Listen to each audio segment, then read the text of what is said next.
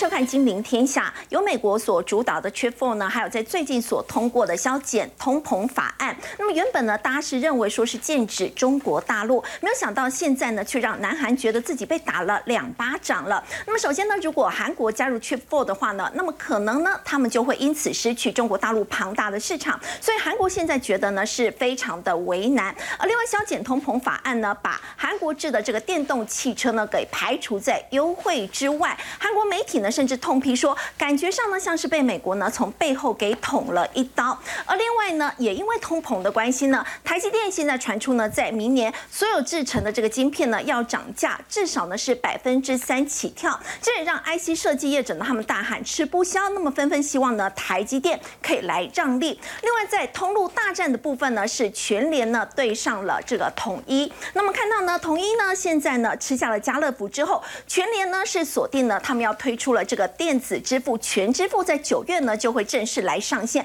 现在也引爆了台湾新一波的电子支付大战开打。我们在今天节目现场呢，为您邀请到的是前国安会的副秘书长杨永明，中经院 WTO 中心副执行长李纯，金周刊顾问林宏文，以及资深媒体人卢艳丽。好，我们先请教芷娟了。我们看到呢，现在美国呢通过了削减通膨法案了。原本呢，大家觉得好像是剑指中国大陆，没有想到现在韩国非常的不满，因为他们的电动汽车呢没有在这个补贴的范围之内。他们的媒体甚至形容说，感觉上像是被人从背后给捅了一刀一样。没有错，因为你要拿到补贴之前，我们有跟大家说了，至少有两个前提：第一个，你的车必须要在北美做组装；第二个，你的关键的电池的的零组件必须也要来百分之四十要来自于美国。好，光是在美国北美组装这件事情，韩国。大厂就没有办法办到，因为他们目前的厂电动车的厂都还是在他们韩国的本土，所以这也就是为什么他们现在会被排除的原因。那现在韩国有多急呢？他们除了政府出来呼吁之外，他们的游说客团也跑到了美国去。现在就连现代集团的董事长也亲自跑到美国去了。那为什么他们会这么着急？很主要的原因是我去看了一下，今年二零二二年上半年哦，在北美热销的电动车款的前七名，其中有四款都是特斯拉，这个很很能理解。那另外呢，还有一个就是福特，另外的两款，一个就是现代，一个就是 Kia。旗下的电动车，好，所以呢，他们这两家的韩国大厂在北美的电动车卖的非常好，所以他们现在不能卖，他当然会很紧张，没有补贴，他当然会很紧张。那为什么他会卖的这么好呢？我有看到一个数字哦，以 Kia 来说，它的今年的上半年，它在北美的成长速度大概是六倍。那它以它目前来说，它的电动车如果以外销到国外来说，其实有一半都是输往美国。那它的电动车现在在美国的销量几乎是占它总整体电动车销量达到三成，比重很大，比重很大，所以它呃成长性很高。然后也逐渐的比重很大，那为什么呢？我就发现美国媒体他是形容，他说因为电动车其实还是相对来说是贵的。那贵的情况之下，如果今天你要去买电动车，你的预算里面你可能只能够买比较小的车。可是对美国人来说，他们就是喜欢大的那种车子嘛。所以呃，韩国他们这两个厂商所推出来的电动车都是 SUV，所以价钱呢大概都在一百二十万台币左右上下。所以以那样的一个价钱，然后还可以买在买到 SUV。对美国人来说很有吸引力，CP 值很 CP 值很高，所以这也是为什么他现在这两的车厂在韩呃在美国会突然异军突起很重要的一个原因。他异军突起到什么程度呢？就连我们说特斯拉执行长马斯克，他应该是一个狂人嘛，他是他的眼中应该只有自己。可是前阵子哦，在六月份的时候，媒体去请他去评论一下现在的几个电大电动车大厂，叫叫来评论一下，他就说他说比如说像是那个 Rivian，他就说呃我觉得他可能快要倒了，他自己这样讲哦。那他可是当他评到现代的时候，他是好评的哦。特斯拉执行长马斯克他就说，他说，嗯，我觉得现代集团做的还不错，而且美国民众对他的好感度蛮高的。是对，这个是特斯拉执行长。口中说出来的话，但像这种问题又再来。刚刚我们讲了，因为他们现在在美国没有工厂，那他们即将要建，但是要建的这个时间要时间嘛，所以目前现在看起来可能最快最快还要到二零二五年才能够正式的投产。可是现在呃来不及啦！如果你这个法案明年就上路的话，那我就拿不到七千五百块补贴，对民众来说当然会有问题嘛。好，所以我们来看一下下一张字卡。所以我们刚才会说韩国现在非常非常的急。那除了他们讲到了他的产业部长也亲自带。带队到美国去游说，然后相关的董事长也直接跑过去。其实哦，现在也有媒体在讲，他说其实韩国进来在电动车跟特斯拉的竞争，他们觉得有一点点当年智慧型手机，也就是苹果跟三星的那种竞争的那种感觉。那对于韩国来说，他会觉得我像有点像是非战之罪，我已经准备好了，我要准备去攻你美国市场，可是你偏偏在这个时候，你给我出了一个呃削减通膨法案，你说我没有藏在那里的话，你就不给我七千五百块的呃补助，因为你少二十二万呃台币这样数，其实对民众来说。诱因会差很多，那当然你的消费竞争力就会差很多了嘛。所以对韩国来说，他现在就讲，如果以晶片法案之前我们在讲的晶片法案这件事情，他说你如果要到我美国来投资半导体公司，你可以拿到一些税务的减免，但是你就不能到中国大陆去投资。但我们之前也一直讲啊，他其实很犹豫，因为他害怕他会丧失掉他在美国呃在中国的一些市占。对，那再来，他觉得这个事情你已经对我。不是这么的公平竞争了。那再来，他又说现在这样这个削减通膨法案，你又再给出了一个这样，好像对我来说就是一个不公平的竞争。所以他们现在非常非常的不满。那他们还直接跑去欧盟，他跟欧盟然后寻求想要去 WTO 等等，然后就是要去做一些寻求。他觉得说你现在根本对我来说就是对我不公平的一个竞争。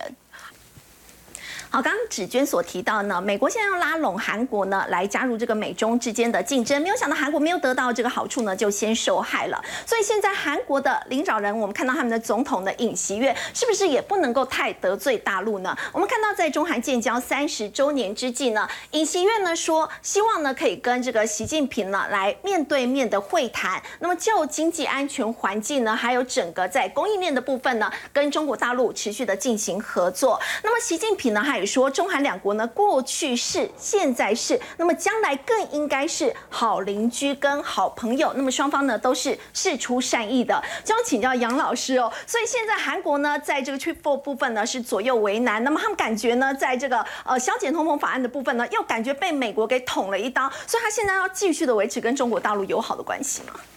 呃，尹锡悦上来其实一改过去他的前任文在寅的这个政策，文在寅是其实比较亲中亲北。也就北韩了哈，然后呢，尹锡悦在他竞选之前，在今年二月，美国的《Foreign Affairs》外交杂志的文章里面，他就说他是亲美亲日，啊，然后他上来之后呢，派了这个两团，分别到华盛顿跟东京的政策协议团，那没有派人去这个北京，所以态度上很清楚，他是比较属于传统保守亲美派，在韩国其实这个亲美跟反美哈，或者是说针对北韩比较。这个进前进的这个就是路线了，是刚好是两个集团。那所以现在的情况是在我们这个图片呢显现的可能会有点小小的误导。他们两个人，尹锡悦跟习近平没有会面，也没有视讯，他只不过是各自发了一个书面，然后呢各自由各自的就是外交部长在做了一个这样子会议。所以中韩之间呢到现在关系还是有点紧张，尤其尹锡悦上来，那之前他派他的外交部长朴正。到青岛跟王毅见面，好，上个月谈到的关键问题就是萨德飞弹，啊，那北京提出了一个三个要求，就是不要部署啊，不要发展等等之类。但是呢，显然尹锡悦这边是就是很确定的，他要去扩大现在在韩国叫做基州的这个萨德飞弹的这个基地，所以这个当然在中韩关系上面已经有一个这个军事上战略上的这样子一个问题。第二个当然就是现在的这个 Chip Four，Chip Four。同时，也是中韩关系，当然也是同时是韩国自己本身在就是说这整个商商业的这个布局哈，以及这个获利上的一个很大的问题。那可是韩国内部现在一个很特殊的说，他的民调啊，就是说对哪一个国家反感最最强啊？是中国，中国不是北韩，不是日本。虽然他们对他两国反感也很高哦，但是中国的反感程度甚至超过北韩。Number one，排名排名 Number one，但是。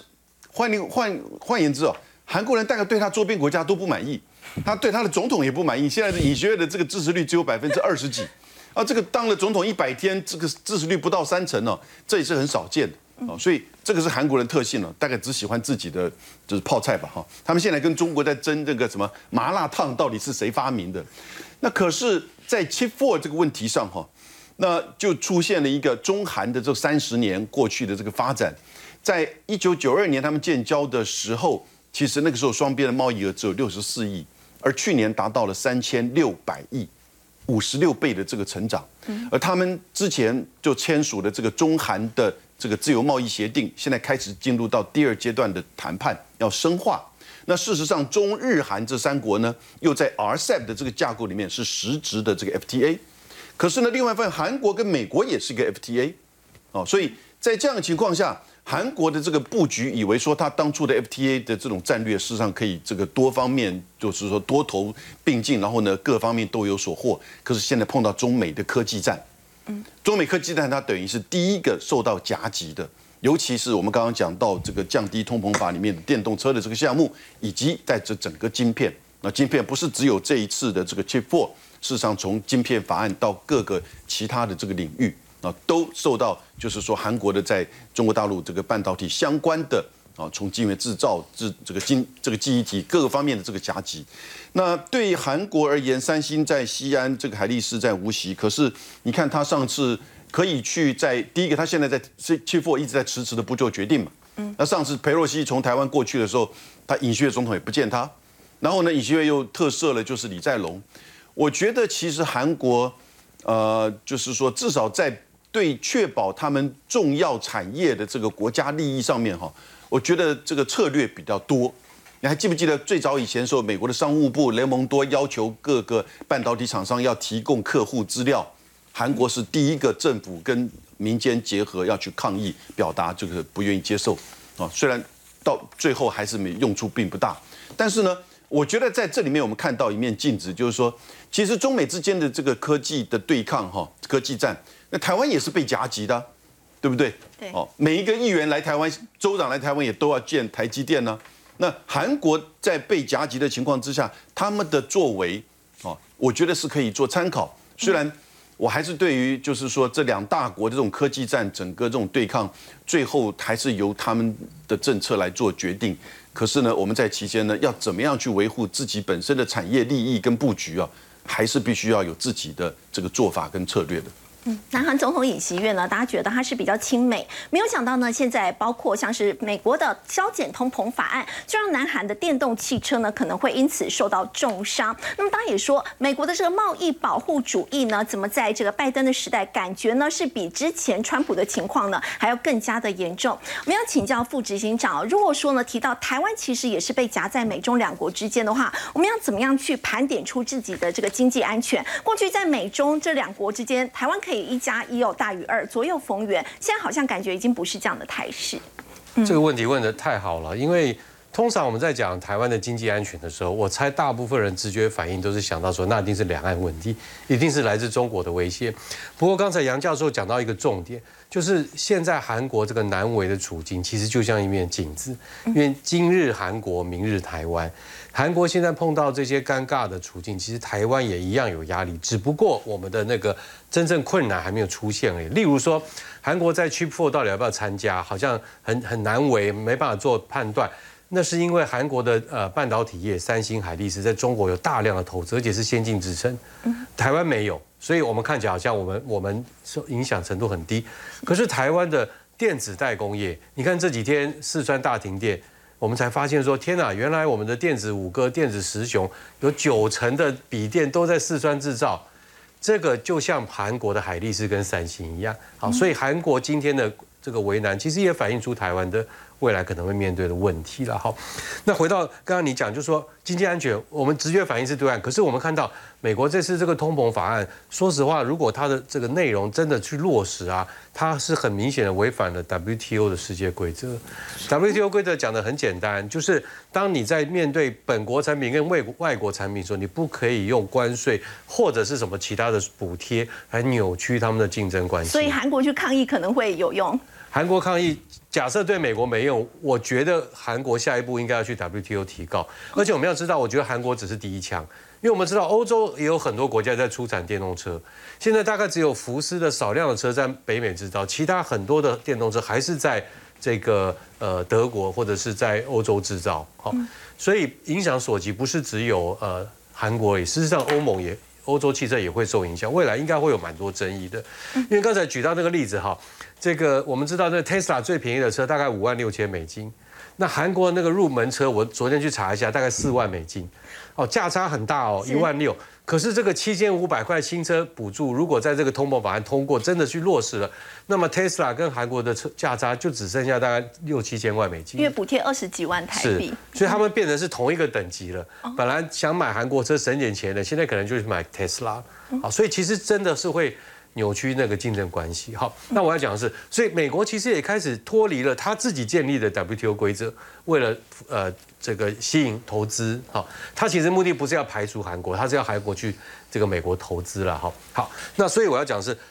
从台湾的角度，经济安全的风险现在来源看起来不是只来自中国、美国这些大国不遵守规则的情况越来越多的情况下，我们就必须要从自己的这个这个角度来思考，就是说，确实我们跟美国合作比较多，但是我们心里必须要随时提醒自己，就是说，美国也不是纯然都一定会按照规则办事。好，那这种一加一大于二这样的一个光辉岁月，我觉得已经过去了。好，我们要更加谨慎。第二个是更加从其他国家的经验来学习，看看韩国怎么做，日本怎么做，因为大家都有同样的困难，然后来比较谨慎的面对这样的一个新局面。好，不过我们刚刚也提到这个 t r i p l 那么在这一次，美国是希望可以拉拢这个台日韩嘛，大家一起呢来抗中。那其实这样的一个观念的话，是在过去就已经有了吗？还是拜登时代才开始呢？好，呃，美国通常大部分的公共政策其实都会经过相当时间的酝酿的哈，所以今天这个 Chip Four 的想法应该也不是在这几个月突然出现的哈，所以那可是问题是美国并没有公布他他举办这个 Chip Four 大联盟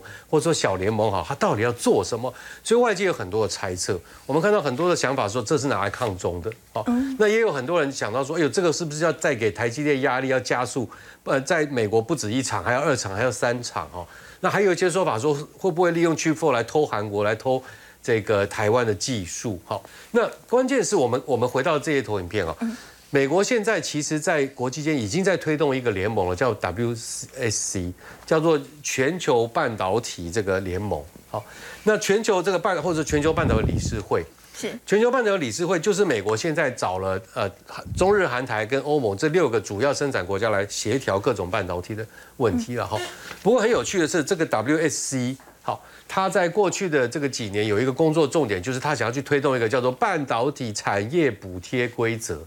他没有说针对谁，但是大家一听都知道他在针对谁。好，是所以这个中国大陆其实过去几年一直在背革这样子一个规则，所以 WSC 这样的一个倡议就很难再往下去推动了哈。是那同时间，他也跟台湾、啊、韩国、日本都有很多这个呃双边的呃对话，所以我们看到下一页手感就可以看到，原来现在拜登要回到的。要去落实的想法，就是大概七年前，哈，这个白宫所起发想，就是说要定一个志同道合伙伴之间的一个联盟，然后我们要来定定行为准则。这个行为准则当然就包含了补贴啦、产业政策、呃产业补贴的这个问题，要来这个强化出口管制。所以，如果我们以七年前美国发想的这个想法，现在拜登要来落实这样的一个脉络来看，Chip Four 最主要的功能会是在抗中。好，因为如果他要叫台积电去投资，他其实不需要当着日韩面要求台积电，他直接跟台积电讲就可以了。组组这个联盟的这个意义其实是有限。同一同理，他如果要三星多投资，他其实直接跟三星说就可以。他把日韩台联合在一起，现在看起来最重要就是，譬如说出口管制。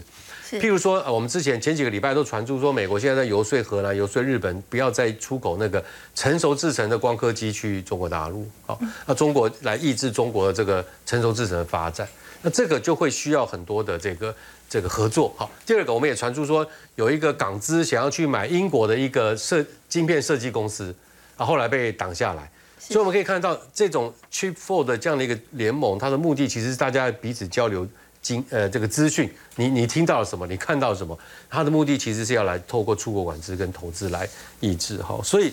最后我们如果来看这个 Chip Four 呢，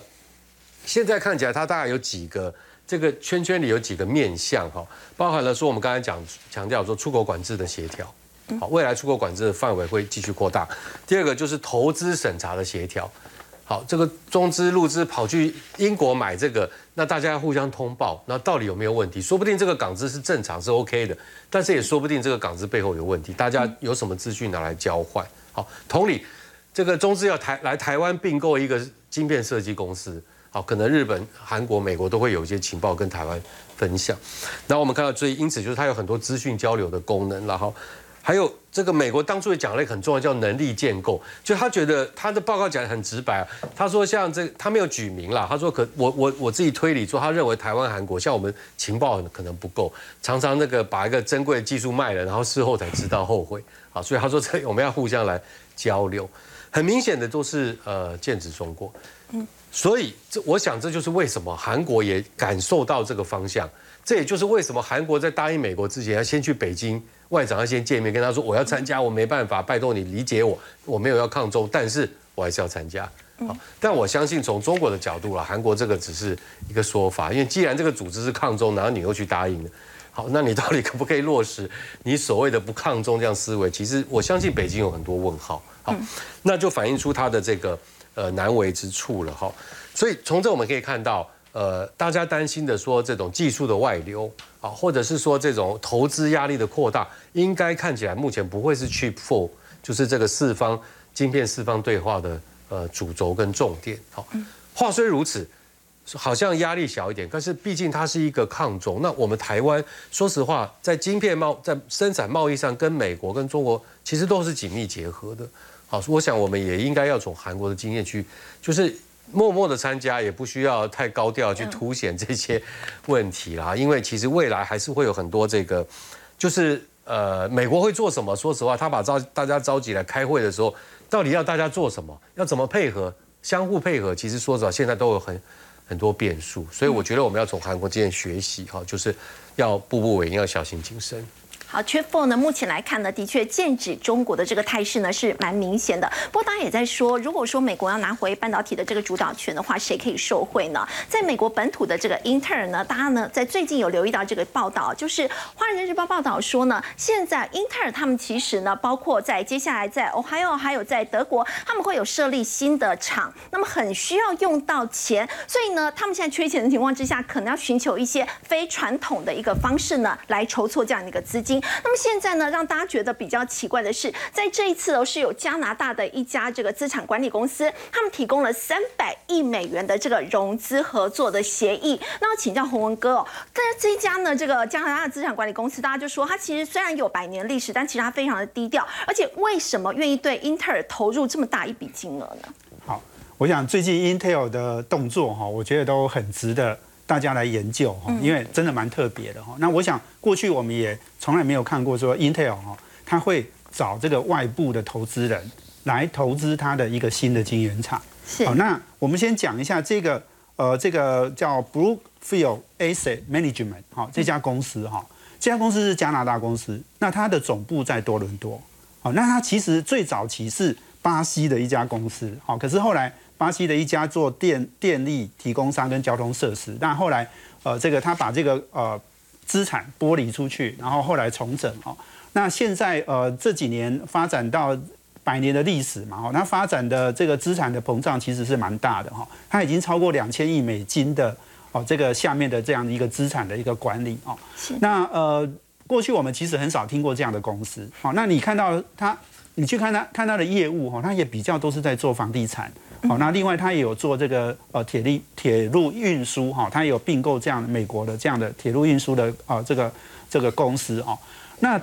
没有看过他投资半导体对，所以话就是包说这个，所以非比寻常。对，那所以我我觉得这个其实其实讲回来，事实上是 Intel 它面临的一个挑战哦。我们我们看到就是说，Intel 它现在呃呃上次我们有提过嘛，它第二季财报呃亏损，而且很严重，股价呢创新低。哦，那这个呃，这个我们说他的 CEO 其实是这个压力很大哦。那现在就是说，因为你所有的这个半导体的扩充哈，投资哈，那个金额真的太大了哦，所以 Intel 自己如果要在啊，从它当然它还有盈余啊，它盈余也还不错，累积的获利也很多。可是呢，它要去做一个新的投资案哦，我觉得。各位想想哈，他会找外部的人来做投资哈，他他当然他还是占五十一 percent 啊哈，四十九 percent 是给这家公司哦。嗯。但是呢，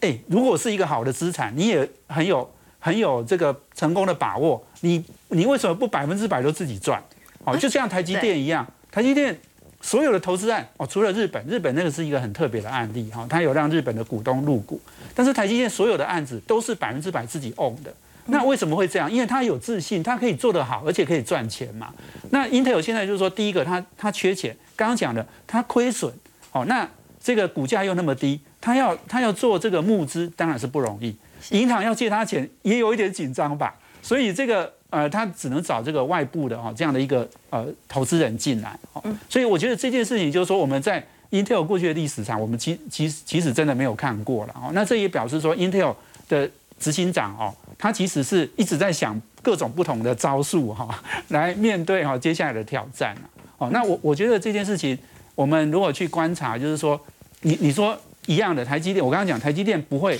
去找外部的投资人，三星更是自己投资嘛，他他也不需要哦。我我觉得台积电跟三星做法上，他们过去也连并购都很少哦，就是说很多就是说，因为当你自己有机成长是有把握的话。你就自己投资自己赚，好，那这个并购呢？哎，并购其实有风险，好，尤尤其是台湾公司要去并欧美公司，有时候到后来人人就跑掉了，哦，他不见得愿意帮你工作，哦，所以我觉得这件事情来看，其实我看到的是 Intel 面临的是一个比较大的危机跟挑战。嗯，不过说到危机跟挑战，我们来看到 IC 设计业者是不是也面临一个危机呢？像因为通膨的关系哦，那么传出说台积电呢，明年各个制程呢，他们要分别涨价，至少呢都是三趴起跳，包括先进制程涨三趴，成熟制程呢可能最高会涨到六趴哦。那么现在很多的 IC 设计业者呢，就希望说，哎，你台积电能不能够让利？所以再请教洪哥，台积电有可能让利吗？好，我们看到新闻哈，这个新闻是讲说。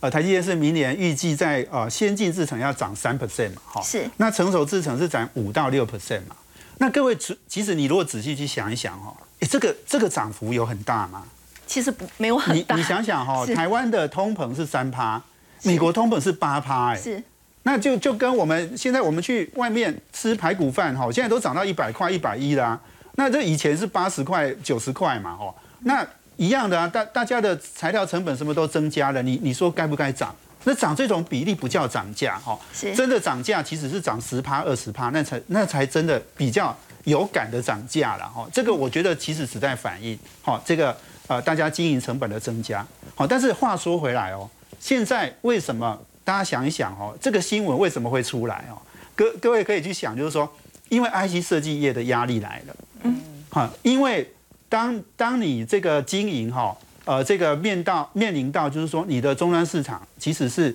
你第一个你过过去两年哈，IC 设计师一直在涨价嘛，嗯，那可是现在它涨不动了，好，第二个是消费市场其实也减缓了，所以你那个买气也没有像以前那么强了，所以 IC 设计面临的压力是，哎，我要卖晶片要卖贵一点不可能了，人家甚至来跟你砍价了，那结果，哎。这个终端客户来跟你砍价，比如说陈陈俊盛、宏基的董事长，他当然会对这些 IC 设计公司要求说，要涨，要要要这个，诶，不要价钱那么贵。对。哦，那当你面临客面临客户的的这个呃呃砍价，然后你又面临上游供应商台积电、联电涨价，他们还要涨价，那你怎么受得了？哦，那所以我觉得这件事情对 IC 设计来讲，哦。它当然是你可以看到，就是它压力大了哈。那我我我们如果要讲，就是说它会不会涨价哈？有两个条件了哈。第一个当然就是说，晶圆代工厂的产能利用率哈，到底高还是低？是。好，大家想想，就是说这个这个，如果晶圆晶圆代工厂哦，它产能利用率很高哈，它为什么要？因为为什么要让让利给你？是。啊，我就很多客户啊，啊，我不让给你利，其他人还是会来啊。哦，那那但是我们看到就是说，晶圆代工的这个。呃，这个产能利用率哈，看起来其实也是在往下掉的。是，当然到今年的第二季为止哈，我们去看财报都还看不太出来，因为都还是很热络哦。但是接下来第三季、第四季到明年，我觉得成熟制成的产能利用率，我相信是会掉的。其实现在已经看得出来了。嗯。好，那第一个，所以产能利用率，我觉得如果明年是往下掉的话呢，那我觉得呃，这个晶圆代工厂它的价钱哈，可能也没办法呃坚持的那么。哦，那么用力的了哦。那第二个当然就是说毛利率的变化。那毛利率的变化哈，我们都我们可以去看哈，不管是晶圆代工厂或 IC 设计厂哈，都可以去看哦。那其实晶圆代工厂在过去两年哈，真的是好日子哈，真的是黄黄金岁月了哈。我我你那你简单看哦，就是说你把台积电哦，我我统计的都是这两年的变化哈。台积电这两年的毛利率从五十一趴到五十七点四趴，五十七点四就是今年第二季的，五十七点四趴是台积电。我想是应该是历来最高的水准，那联电呢，从二十二趴到四十五趴，利基电从二十四趴到五十一趴，哎，五十一趴，哎，利基电五十一趴哦，比联电还高、哦。变五十一，对，那世界先进从三十四到四十九点二，所以你看，这这是到第二季好的结果。那我相信第三季可能都会下滑，哦，台积电可能还不一定会掉，可是其他公司应该会掉。那 IC 设计那 IC 设率，计好，你看你去看哈，我也我也是列了五家公司哈，这五家公司有的有的跌很多，有的没有，好像跌比较多的是像敦泰，哦，敦泰从四十八点八掉到三十七趴，哦，这是第二季，那我相信它第三季还会掉得更严重，嗯。哦，那但是其他公司哦，你你看你看像联发科五十点三掉到四十九点八，掉一点点啊，没有很多啦，哦，那个信华这也没有很多哈，六十五点七到六十五点等于没掉了哈。那联咏、天域都有掉一些哦。那因为他们做那个电视面板的那个驱动 IC 嘛，哈、所以我的意思就是说，你现在如果统计到第二季为止，哈、i c 设计其实已经有往下掉的情况了，晶圆代工都还在创新高，是所以你你可以看到，就是说 IC 设计的压力当然比晶圆代工厂大，所以它会去跟啊台积电诶、希望酝酿这个。那到底调得强调得成调不成哦？我觉得最后还是看哦，就是说台积电哈、我觉得刚刚讲的，它只在反映反映成本增加，我觉得台积电调调降的机会不大。嗯，好、那但是呢，其他这个二线厂哈、联电、力基电、世界先进，尤其是力基电哈、它一定调很多。嗯，哦，为什么？因为刚刚讲了，它它是过去就是它敢涨敢跌的的公司啦。是客户哈、这个呃 IC 设计公司哈、这个在缺货的时候哈、力基电一定涨第一的。哦，那那这个当然接下来产能利用率不好的时候，我相信利基电就会掉很多。好，不过我们说到这个半导体业呢，是台湾之光。其实呢，零售业也是台湾之光。台湾现在的零售大战呢，已经在开打。我们先休息一下，稍后回来。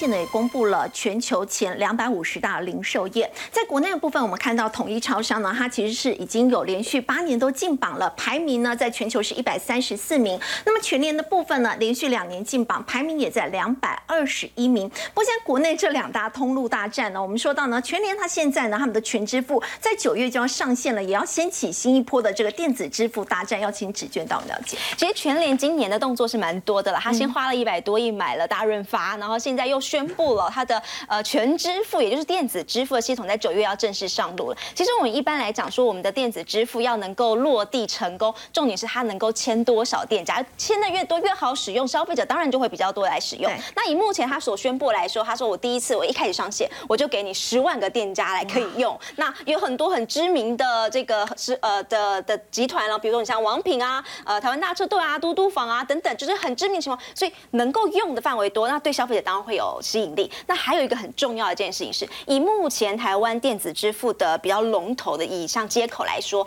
到二零二一年底，根根据金管会的资料，它的用户数大概超过五百万左右。那大概它已经是龙头。那为什么现在全支付会被认为说来势汹汹呢？因为哦，它是踩在全联现在他们有一个会员的一个支付是 PX Pay，但但这个当时现在是只有在全联里面可以使用，但现在它现在是可以这么多店家可以使用了嘛？那重点是它这个 PS Pay 它有有多少会员？它有八百三十万。那当时他只花了两百天就达到了五百万，那他现在有八百三十万。那刚刚不是给大家一个概念了吗？目前的龙头大概会员数就是五百多嘛，所以你说他以他这样子的一个呃气势要来挑战龙头宝座，哎，感觉的确是来势汹汹。好，那这个这一步棋到底是全联董上林敏雄他什么样的一步棋呢？旁边我们先稍微整理一下他目前旗下的事业版图，因为他的企业没有上市，所以感觉对外界来说会觉得他是神秘色彩比较高一点的，对，比较低调的一个作风的董事长。那他以目前来说，他是以这个建筑业起家的嘛，这个原力建设起家。那全联也是我们大家现在比较熟知，他从原本的六十六家店到现在已经有一千一百家在台湾来说。然后另外呢，他旗下其实也有华泰商业银行。那在二零二零年的时候，有一个纯网银三家之一的将来银行，他有持股接近百分之十，这是他目前的事业版图。其实我们一直说他很低调，但他也是很有故事的一个人。我们给大家看哦，大家主要刚刚讲，他主要是原力建设还有有全联是主要它的两大实业体。那来先来看这个原力建设的部分，一开始哦，他其实他们他其实是一个穷苦人家的小孩，他爸妈都是务农的，他们家有十一个兄弟姐妹，他自己说他一直到小学才才拥有自己的第一双鞋。那他一其实一开始是他是银行行员出身，但他也讲了他在当行员的过程当中，他已经嗅到房地产有商机，所以他就抛掉了他的铁饭碗，他是从包水电工程起家，后来才跟朋友一起来合资来成立了这个原力建设。那它比较知名所盖出来，几乎都是豪宅等级啊，比如说早年我们那个前总统这个陈水扁他的这个宝来花园，还有像之前的孙云也是住在里头。那近几年来，包含像是我们的歌神这个周杰伦，他家也是原力建设所盖。那现在哦，今年还在蝉联，还持续是台北市上半年豪宅宝座的新义联勤，也是他盖的，一平现在是两百六十万，是我们的台北市的豪宅的宝座，都还是他，也都是他盖，所以他其实都是盖，主要是在盖呃豪宅。那盖豪宅，它其实还有一件大家为之所津津乐道，就是他都是用现金出手买地，他二十五亿标的，他直接出现金，不用贷款。用现金用现金，所以在他在这个整个建筑业里面，其实还蛮知名的一件事情，他是一个现金王，他手上有很多的现金，然后去圈地，会去买地，这是他的一个特色。那在全联这件事情上来说，他当时我们刚刚讲了，他是一个国军福利中心起家，他看上了国军福利中心，那时候全台湾也不过就是六十六家店而已。那他进驻的时候，他打出的一个，他说了，他说我的是两趴利润的铁律，什么意思呢？他说我全联我就是要卖便宜的东西，我赚两趴就好了。赚两趴就可以了。对，他说我不用赚太多钱，我赚两趴就好。他说我东西就是要比别人便宜百分之二十，这是他的铁律。那你会说，那你这样你要怎么赚钱？按照他的爽想法是，他说我只要规模做得够大。我就能够赚到钱，我就是我的单的利润不高没关系，但它的规模一定要大。他说，如果今天一家店哦规模不大不小是件很可怕的事情，所以我宁可赚的少，但是我规模要做到大。他认为做大就能够赚到钱，所以他的那个策略哦，就是呃从这个利润这件事情下手。所以他讲，他说便宜才是他的王王道。可是你刚刚讲他是盖豪宅，可是他就是在又是便宜又是王道，等于是哦，我们全部从呃金字塔底端到尖端的，通通都被他给包围住了。好，从便宜的这个一般大家会买的日常用品啊，到这个豪宅呢，它全部都要赚。刚刚子娟让我们看到的是林敏雄的一个故事。不过我们说到现在，大家觉得全联有一个大挑战，就是呢，在统一的部分呢，现在并购了台湾的这个家乐福。那么现在呢，统一从原本的这个食品业的霸主哦，变成是零售业版图的这个霸主哦。大家也说，未来这个双方的竞争呢，可能会非常的激烈。没错，因为最主要还是我们看到呢，全联真的是来势汹汹。虽然大家看表面上去年的营收的数字好像有一段的落差，但确实呢，就像刚刚紫娟讲到的，全联呢这几年的动作非常非常的多，让统一集团真的有不得不持续扩张的压力。我们先来看这个去年的营收，二零二一年全年的营收是一千八百四十一元，跟统一集团去年的营收三千六百四十四元比较起来，哎，其实是差整整一倍的这样的一个状况。好，可是呢，因为呃两个集团，我个人觉得他们的。营运模式其实是略有不同，所以呢，我们可以仔细去看之后呢，大家就可以思考说，未来究竟鹿死谁手？那其实呢，就有媒体朋友去问李敏雄先生，那你没有的，统一有的。你也要走不？那李敏雄先生怎么可能？他他不会做，他不不可能不会做嘛，只是要不要做这件事情。所以李敏雄先生呢，他其实前一阵子他有说，他说百货公司目前。包扣鲁啊，就是他不考虑。可是呢，那超商这件事情他没有讲死。那我的我的想法是这样，也就是其实现在，呃，全年有超市，没有超商。但是各位可以去想一件事情，全年现在的超市某个部分的功能确实是有超商的功能。简单来说，一般大家都认为超商有很多的生鲜食品，然后有一些熟食。那现在其实超商跟超市的。界限，我个人觉得越来越模糊，因为我们现在去全联，哇，热腾腾的面包好便宜，对不对？然后有很多的生鲜的一些呃蔬果食物等等，其实大家在全联买也都买的非常非常的习惯，所以我觉得其实两家的模式略有不同，最大的不同在于，其实目前全联啊。还是呢是以台湾市场为主。但是统一集团呢，呃，我觉得罗志先董事长先生曾经讲过一句非常经典的名言，是最近才讲的。我觉得从这句话可以听出他的雄心壮志。他说统一要当生活通路平台的亚洲霸主，亚洲亚洲霸主，放眼整个亚洲。对，重点是霸主，不是只有亚洲。好，大家不要画错重点。好，所以呢，我们来看，其实统一集团呢，它在亚洲整个的布局，包括中国、印度、泰国、韩国、台湾、越南、菲律宾、马来西亚、印等，通通都去了。那所以呢，他说他要做的是平台这件事情，意思就是说，我们不是只有通路，我们不是只有超商，我们还有贸易。也就是说，呃，因为呢，统一它有原物料。它有制造业，就是其他其他的超市或者是其他的这个呃相关的一些集集团里头不都没有的，所以呢，我想呢，对统一集团来说，它其实接下来要做的事情呢，蛮值得大家拭目以待的。好，不过说到统一呢，大家就会想到呢，统一现在的这个董事长罗志贤，大家说他是这个女婿成功的上位，他的经营之道究竟是什么呢？先休息一下，稍后回来。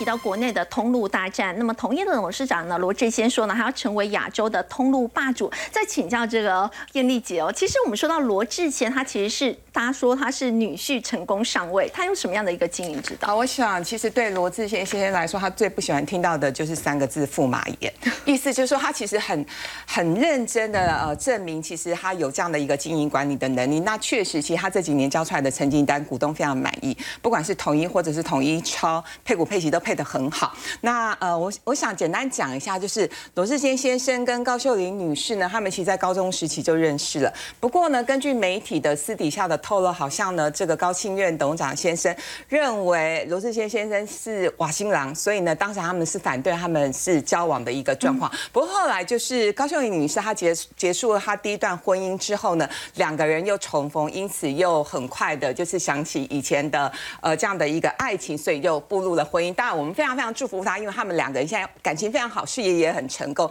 那当然，其实我觉得对罗志坚先生来说，他的整个接班的呃计划，我呃我个人的看法是他其实也算是从底层做起啊。包括呢，他有呃这个从一连串的培训的计划，像是从呃低温群、然后素食群跟饮料群三大试验群，他都有历练过。所以呢，我想他其实在对整个集团的事业经营都有非常完整的一个历练。那当然，他二零零七年。开始接任总经理之后，我觉得最厉害一件事情是，呃。彻底的贯彻所谓的叫做减分减法的这样的一个经营理念，什么叫做减法策略？意思就是大家都知道，统一集团家大业大，有很多的转投资的事业，其实并不是那么跟主事业是可以有一些衔接，或者是它是赔钱的，或者是其实是经营没有办法达到原先预估的一个目标。所以呢，罗志坚先生就说砍。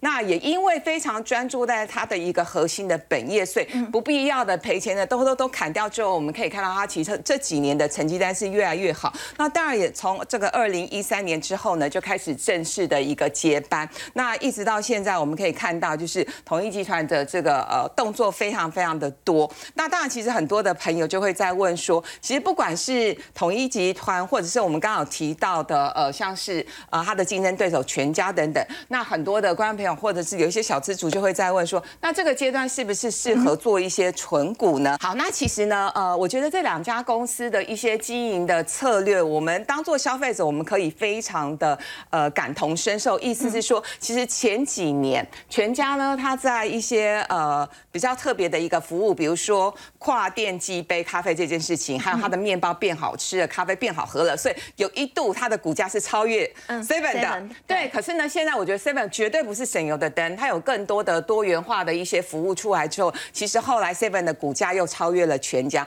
目前 Seven 的股价大概是两百七，然后全家大概是两百块钱左右。那当然，因为这个配股配息不太一样了。那事实上，以这五年的平均的值利率来说，Seven 大概是就呃会落在差不多是四点五趴左右。那全家大概是落在二点六趴到三趴之间。所以如果就值利率这件事情来说的话，我觉得呃，我的判断是统一超商比全家的呃这个配息的鼓励政策能够让呃投资人稍微满意一一些。不过呢，话说回来，因为如果说我们今天是要存股这件事情，因为现在观众朋友很流行存股，那如果是要存股这件事情的话，第一个你配息一定要满意，然后第二个你的呃每一年的营收、每一年获利、每一年 EPS 最好是稳定成长。如果说大家问我说，不管是全家或者是统一超现在值不值得存股，我觉得是可以，但是也许有更好的选择标的。我的结论是，与其存这两家，不如呢你直接存同一超商里头你可以买得到的一些食材或包材的公司，比如说像红泉，红泉呢这几年也都配得很好，大概是五趴以上，然后获利呢持续在成长。还有呢做饭团代工的，哎联华，联华呢其实的股价跟配息也都很好，所以我觉得这就是生活选股的另外一种。体验，那我觉得选股呢，其实也不是很困难，就是我们多做一些功课，然后了解一下，说我们在这些消费体验上面是不是让你可以很满意。好，刚刚我们看到的是国内的零售战了，不过稍后回来要关心的是这个美中之间的这个角力战，会不会让台海的这个危机变得是更紧张呢？美国光是八月已经有三个国会访问团访台了，它背后的意义，先休息一下，稍后回来。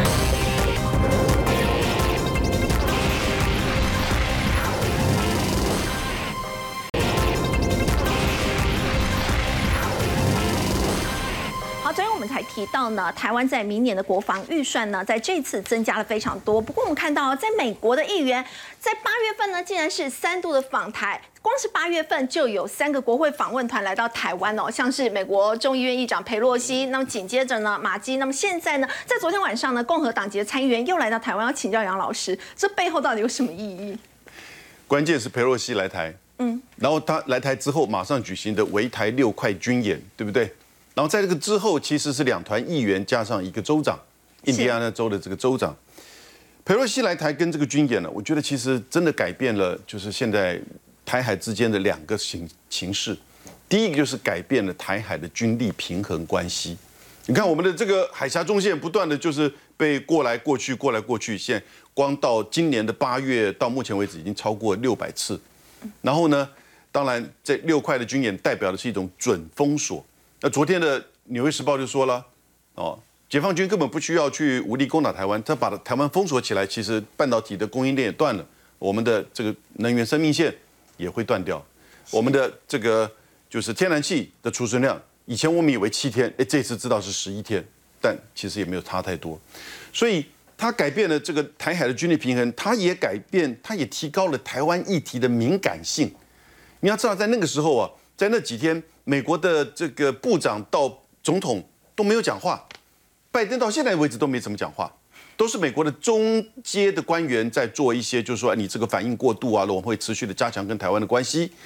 周边的国家大概除了日本、澳洲有做一个简短的声明，跟就是说因为日本的岸田首相对于五颗手这个飞弹打到他的经济海域有表示反对，其他国家都没有讲话，不断的在强调一中政策。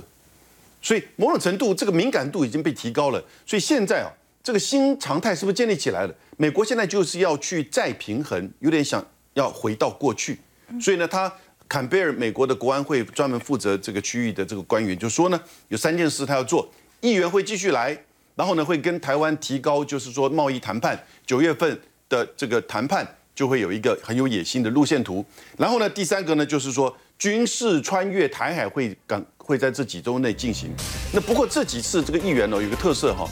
他们都是共和党籍的，有没有注意到？啊，包含那个州长。所以我觉得其实拜登有在克制民主党籍的，不要在这个时间来。但共和党怎么会听他的？当然要来了。那来当然这个军，所以我们现在九月份两个事情要紧张了。什么时候军事如何穿越台海，以及什么时候军售台湾？啊，军售台湾没有问题。我们昨天军费国防预算增加很多嘛，应该买得起了。但是呢？我觉得美中之间的对抗会在台